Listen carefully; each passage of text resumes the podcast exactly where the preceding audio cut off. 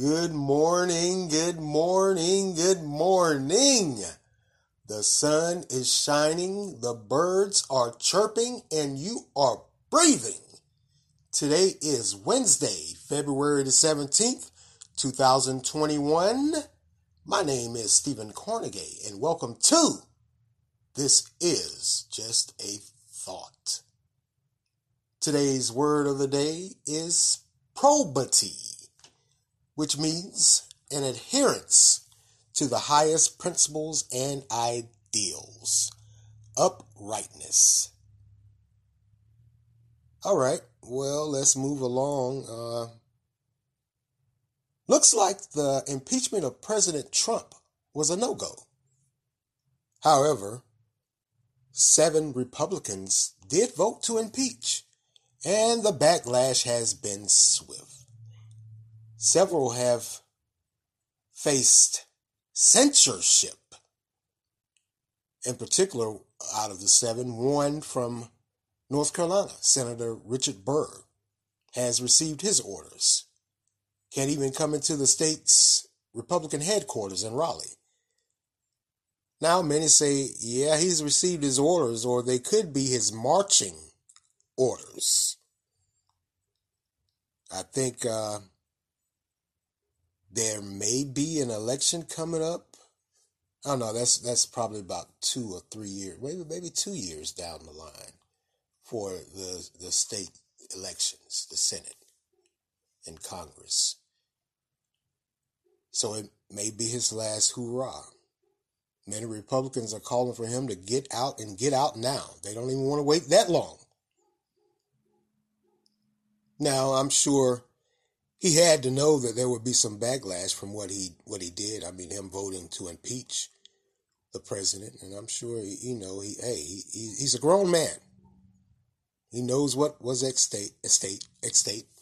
You know what he knew what was coming down the pipe. I'm sure when he cast that vote, when he thought he was going to cast that vote, and he knew what it was going to be. I'm sure he thought about all of this. So there's no need to cry a river for him.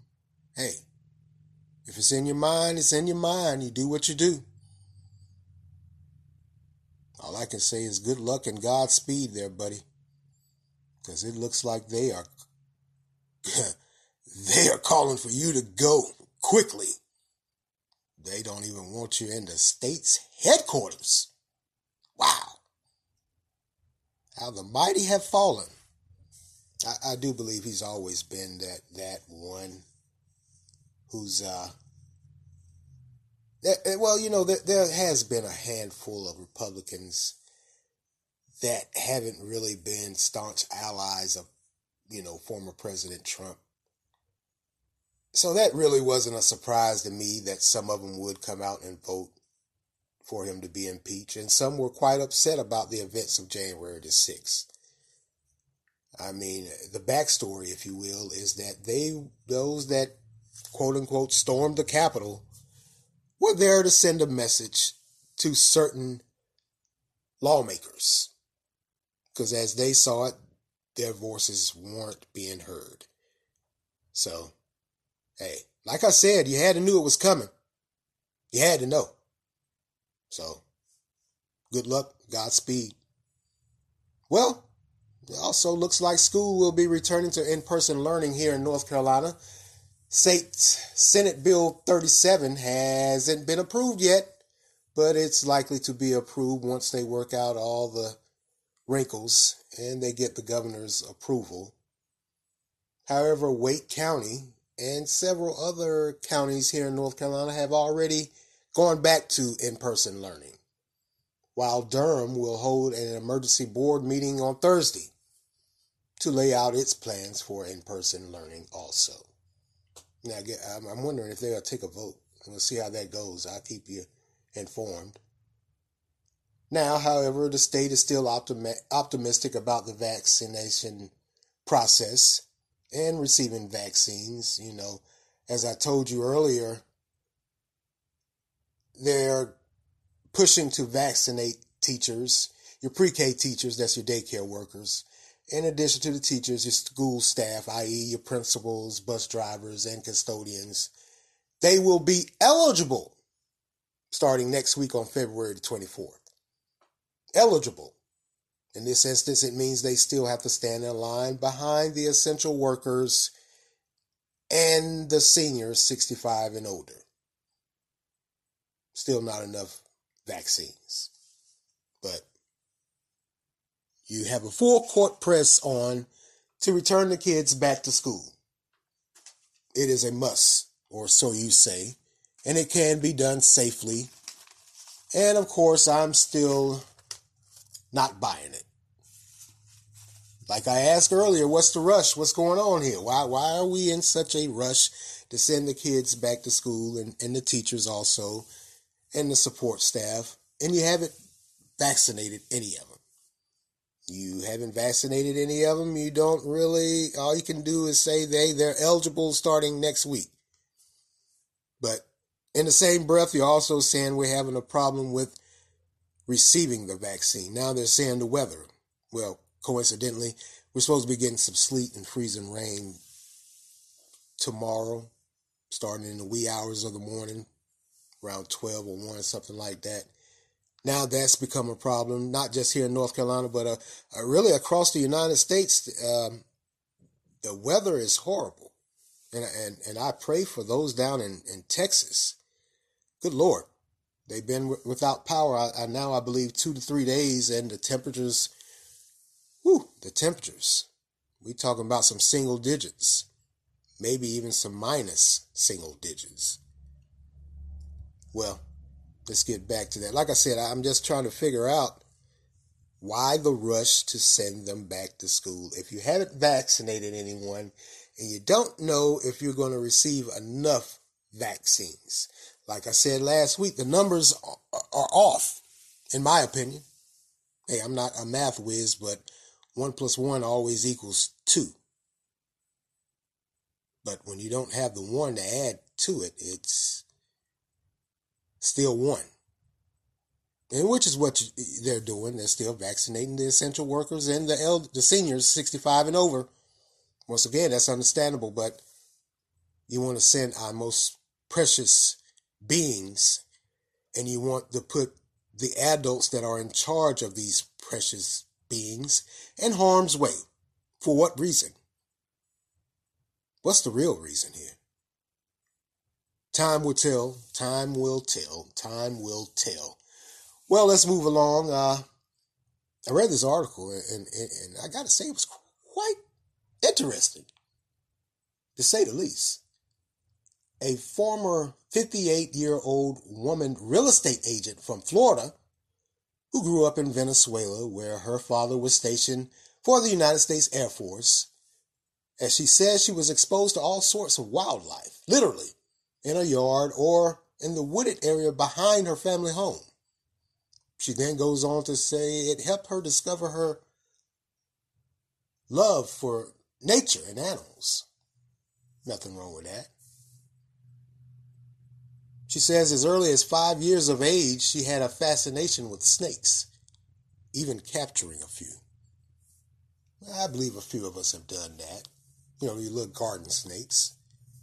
Who hasn't fooled around with them growing up? I mean, we all have. I know I, I did a little bit. Still was cautious. I'm just not a fan of snakes. I'm sorry. Well, she left her job as a lucrative real estate agent in 2017 and decided to follow her passion and work for the South Florida Water Management District for its python eradication program. Coincidentally, she was the first woman hired also into the program. Now she does what she wants, her passion. She hunts and captures Burmese pythons that can grow up to 18 foot long. And she says it's very exciting. I can imagine. But exciting wouldn't be the word I would use. Terrifying. I got to be honest with you, I would be terrified. There's no way I'll go out in the Florida Everglades and look for pythons and have to duck and dodge all the other wildlife. That's just me. To each his own. No judgment here. hell, I salute you. Because me, myself, and I, there's no way. no way in the world. Well, apparently the Burmese python has uh, greatly disrupted the Florida Everglades ecosystem. They prey on 24 species of mammals. I wonder, does that include humans? And 43 species of birds. And they also eat alligators. Okay. In fact, that's how she switched professions. She read an article in a newspaper that talked about a python exploding after eating a six foot alligator. All right. They are. How, how, how did these pythons get here? I mean, they're not indigenous to the United States, but they are now because they get there by either they're let go or they're an escape pet.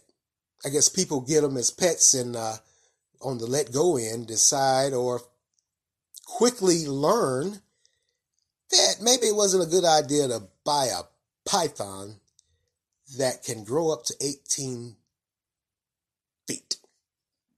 Hmm, you don't say. Well, this was discovered nearly two decades ago that they had this problem.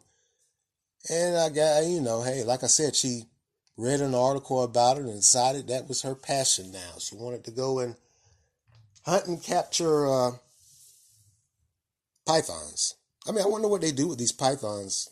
Do they kill them? Or do they, I guess they put them in a, a, a wildlife preserve, maybe? But how do you know they're not going to escape from that and return? Jesus, you made them that, that's their habitat now. Wow. That's, uh, like I said, that, that was an interesting article to me. I, I mean, I've heard about it, but I never really, I guess, seen it up close and personal that people will leave their uh, one profession to go into another profession to follow their passion like I said, to each his own. I, I, I salute her, but it just wouldn't be for for me. I, I just wouldn't. I just can't imagine going out into the Everglades and purposely looking for Burmese pythons while having to duck and dodge the other wildlife that's in there. Of course, the alligators. And uh, from what I've heard by some people that are from Florida, down there in those Everglades, those swamp rats can grow pretty big. There's no way, nah. I salute you, ma'am. Good job. Kudos to you. Now, I, I, I uh, wanted to talk to you guys this morning about something I, I read, and it got me to thinking. I mean, it really did.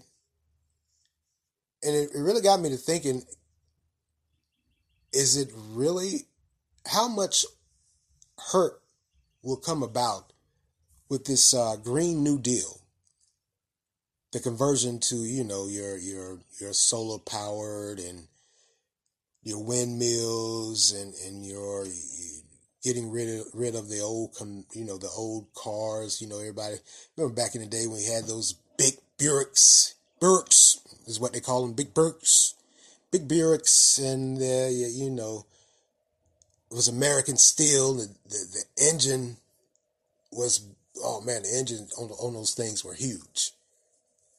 And yeah, when they did get old, you could you could not only hear them coming down the, the road, but you could smell them. Gas leaks everywhere. Well, what's happening now is General Motors in 14 years, that's 2035 by the way, so General Motors in 14 years says they will switch totally to electrical battery powered cars versus the old reliable internal combustion engines. Now, this in, in one number they said that this could lead to 50,000 General Motor workers maybe in one plant or what have you. Their jobs will become null and void, meaning that's it. Que sera, sera. Now, the greener workforce for zero emission vehicles. That's to clean up the, pop, the, the pollutants in the air. They're going from pistons and fuel injections to battery packs and electrical motors. Now, President Biden wants to develop a U.S. standard and also develop a U.S. electrical vehicle supply chain to create, as he said, or his administration has said, 1 million auto industry jobs, new auto industry jobs. They want to do away with the old internal combustion engines. Now,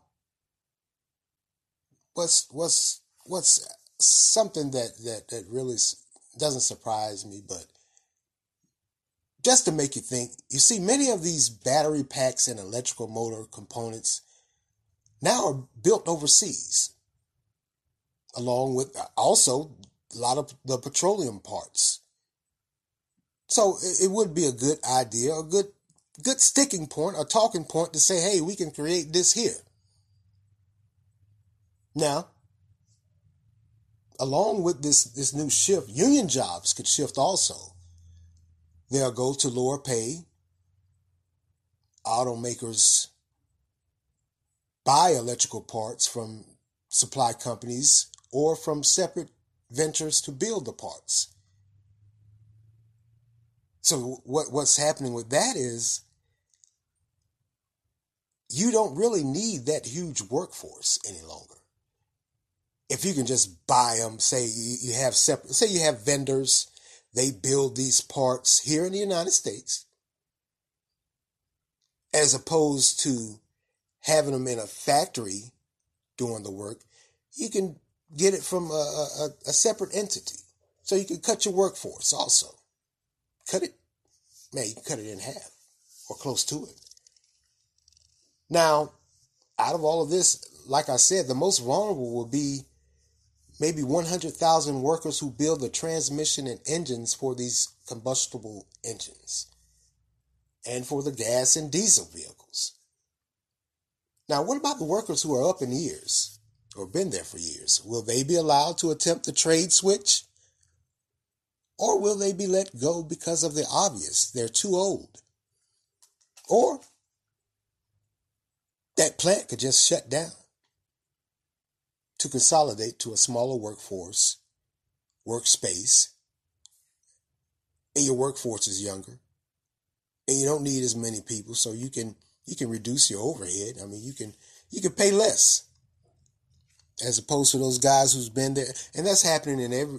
I mean, it has happened, and, a lot in, in the job market here in the United States over the years. But this is this may very well be the last of that big workforce that we we were so accustomed to coming up. I can remember my uncle, who um, who's going on to glory now. When I got out of the Navy in '96, uh, and I, I, came, my mother passed in 1997, and I can remember remember we had a very interesting conversation. Now, apparently, he was, you know, like I said, he had been there a while. He was up in age. Hell, he had been there ever since I was born, probably before I was born. And I was born in, in 1973. Now, we had this conversation 20 some odd, maybe 30 years ago in 1997 that they had gave him an ultimatum. Not only him, they have gave many of them ultimatum, ultimatums that you either take your pension retirement now or if you stick around for a little while longer, you will get nothing but a last paycheck. And that's if you're lucky. Because we, as we all know, we all remember that, that auto catastrophe years ago where the government had to come in and bail them out. A lot of people lost their jobs, didn't even get a last paycheck. They just closed the plant on them. So he was faced with that. And of course, he realized, hey, I'm no spring chicken. And I'm no big dummy either. So he took his pension and he bailed. Like I said, we had this conversation in 97. And woe and behold, several years later, it came down the pipe. Just like they told him. Gee, you better take your money and run. Because this ain't going to be around too much longer. And that is exactly what happened to him. Well, not to him, but to countless others that hey, man, I mean, they had a job and they were trying to hold on to it. Hell, maybe they hadn't been there that long. They had no choice but to tough it out. Maybe they thought it would get better. But as we all know, it did not. It got worse, extremely worse. Now, getting back to this, like I said, I mean, if if they're going to switch over to this green deal, they won't need that big work, workforce and they won't need that big workspace. So yeah, a lot of these plants are probably going to close down, and that's just being realistic. They have to close down. So I think we're going to find ourselves right back in this spot of uh, what plants didn't close down during the the initial auto industry breakdown of early 2000. What were still left?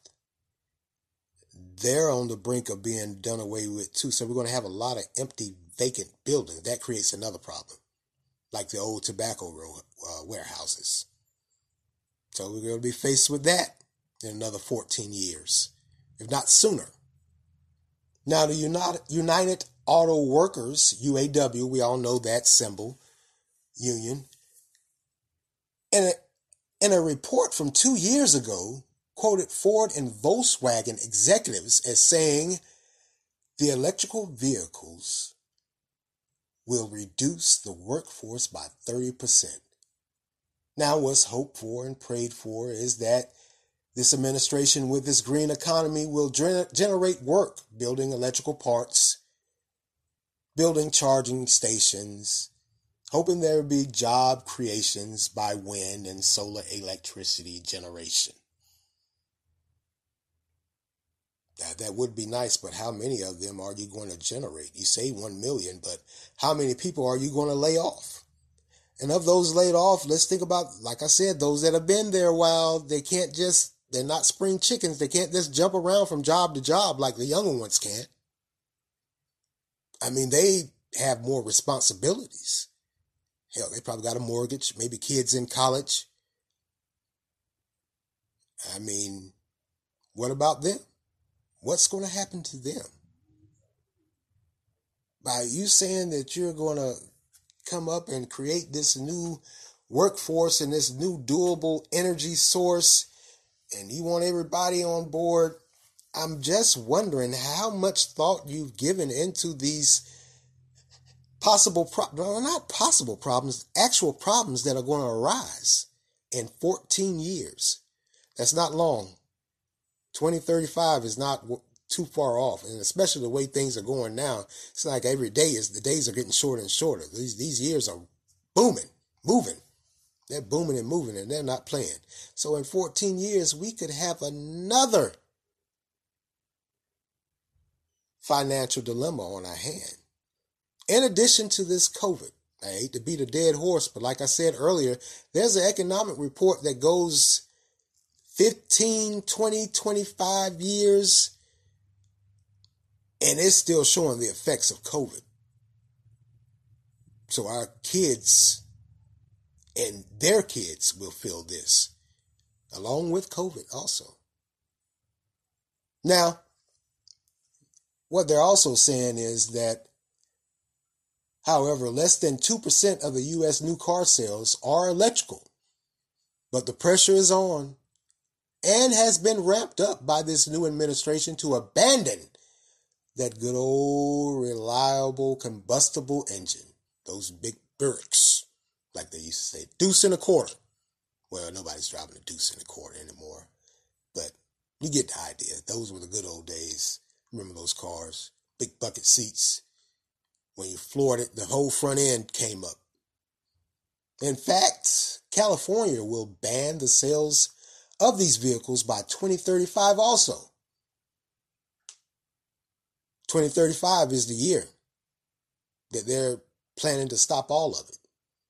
So what does that mean? 2035, they're, they're planning to do away with it. They're going to ban the sales. That means that it's not nothing. The old is going to be done away with, and this is the Green New Deal is coming to the forefront. Now, the new administration, like I said, pledges to build a a half million charging stations and convert federal vehicles to battery power also. Hmm. What is this? What, what, what, what, what does this mean for you and I? I mean, I'm not in the auto industry. And I, and I, I mean, I drive a, a, I guess you would call it one of these old combustible engines. Yeah, because I, I, I don't have a green car. I drive an old truck, gas guzzler. Call my baby May Black. I do. I do. Me and old May Black, we go everywhere. She's taken me many a great places.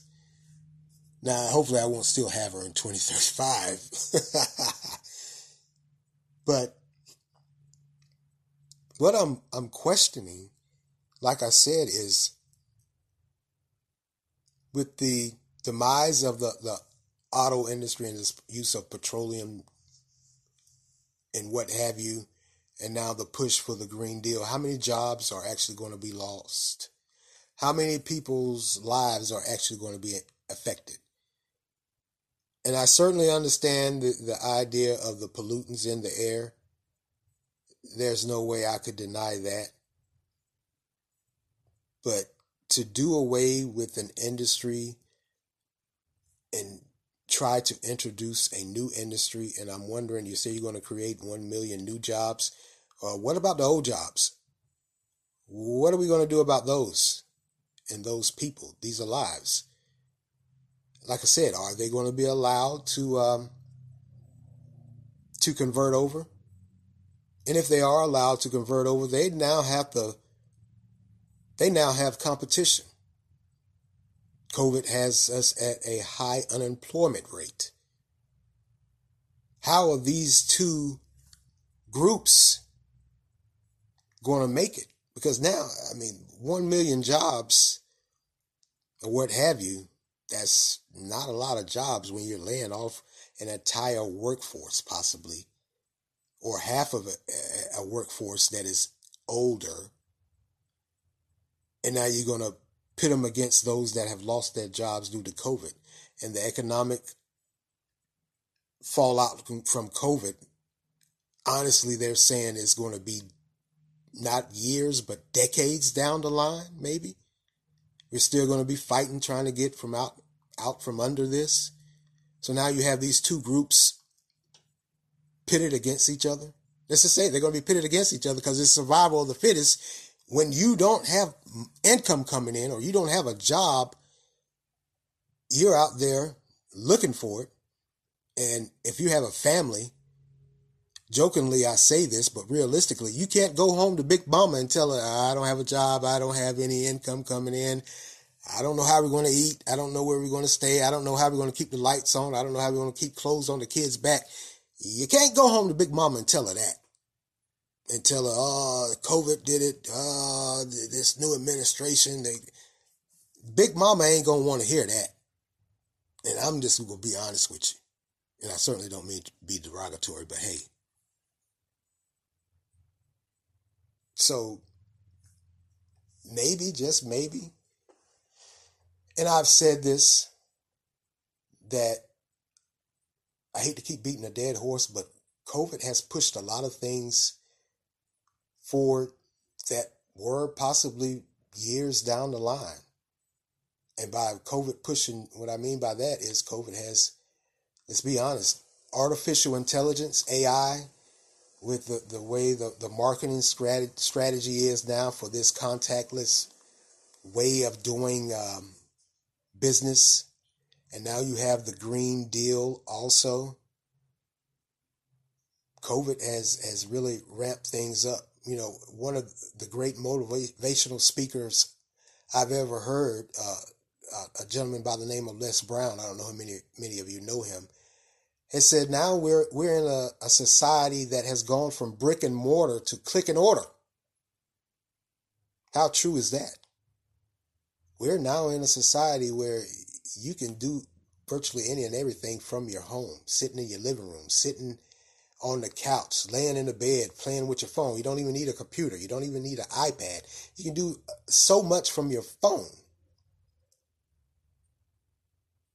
because of COVID. And now you have the Green Deal being pushed forward. Maybe it's needed, and I think it is needed. There's nothing wrong with it. There's nothing wrong with having an alternative way of doing stuff or doing things. But like I said, how, how many people are just going to be uh, left out? There's an entire workforce that is going to be done away with. I mean, there's only so many of them you can hire. You taunt this as, hey, I'm going to create one, one million or 100 million jobs, but how fast is that going to happen? And who all is going to be included in that? You, you may say a willingness to convert over or start something new. Yeah, I get that, but let's, let's, let's take into account, let's say a guy who's 50 something years old or, or, or what have you that has kids in college, has a mortgage, still has to keep the lights on, still has to provide food for his family. And you're going to tell him that at 50 something or 60 something years old, right when he's getting ready to retire, that it's a wrap, you're not getting anything. Because even though they taunt the numbers that the auto industry is doing well, they took a big hit, I think. I'm almost sure of that. They took a big hit. And how many pensions and retirement plans and 401ks were lost during that time? Did they rebound that quickly? I think not. I don't. I, I know not. I know better. I had, hey, I have more common sense than that. So I, I would say to this administration and, and to uh, those in the industry, man, um, I I don't know what to tell you. Like I said, it, it, it's a like I said before with, with with COVID, it's a hard pill to swallow and a hard bed to lay in. And COVID has pushed a lot of things forward that, like I said, were were years off. And now this has come to the forefront. I'm sure this uh, article or or what have you was written I don't want to say as as a, a snub to the president and, and his administration, but like I said, this is one of the talking points he had. So you knew what was coming down the pipe from him. He let you know from day one, hey, this is what I want to do. And he's ramping it up now. Maybe he has to. A lot of people say, hey, we can be finally become we can finally become um, free of, of, of foreign oil. Well, yeah, that's a good one. We can. But we have oil here also. But that, that's destroying the environment. Don't want to do that. Once again, understandable, I guess. I mean, hey, just something to think about. I mean, honestly, it's just something to think about. I mean, hey, like I said, I found that to be uh, eye opening also. It really made me think. And, I, and to be honest with you, I really hadn't thought about all of this before. I, when I heard it, I thought, oh, great, here's another politician running his mouth. It'll never happen, but it looks like it's going to happen. Like I said, hey, by 2035, 2035 is the magic year that all of our old cars and memories old, ga- old gas guzzlers, oil leakers, antifreeze leakers. You know, you go through a, a, parking lot, all you see is oil spots and stains and antifreeze that has leaked out. They're saying, hey, this would be better for the environment. Maybe it will. Maybe it will, but at what cost? And are we ready to really pay that cost? You know, when you you drop one industry and pick up another, you're almost bound all the time to leave some people behind. Can we afford that now? And we're in the midst of this pandemic. Can we really afford that? We, we already have record number unemployment rates because of COVID. And now this. Time will tell. All I can tell you, time will tell. Hey, we'll see what happens Well, that's all for me today, and I want to thank you all for lending me your ears this morning. Continue to like, support, share, offer feedback. Anchor has a great feature where you can leave a voice response message, and I would love to hear your voice. So offer feedback. You know, like I always say, hey, I'm pretty thick skinned. I'm not gonna gonna bite, not physically anyway. Verbally, I may bite back. You can make monetary contributions. Continue to follow and listen on Anchor, Spotify, Google Podcasts, Breaker, Overcast, Pocket Cast, and Radio Public. This is Stephen Cornegay for This Is Just a Thought. Amen.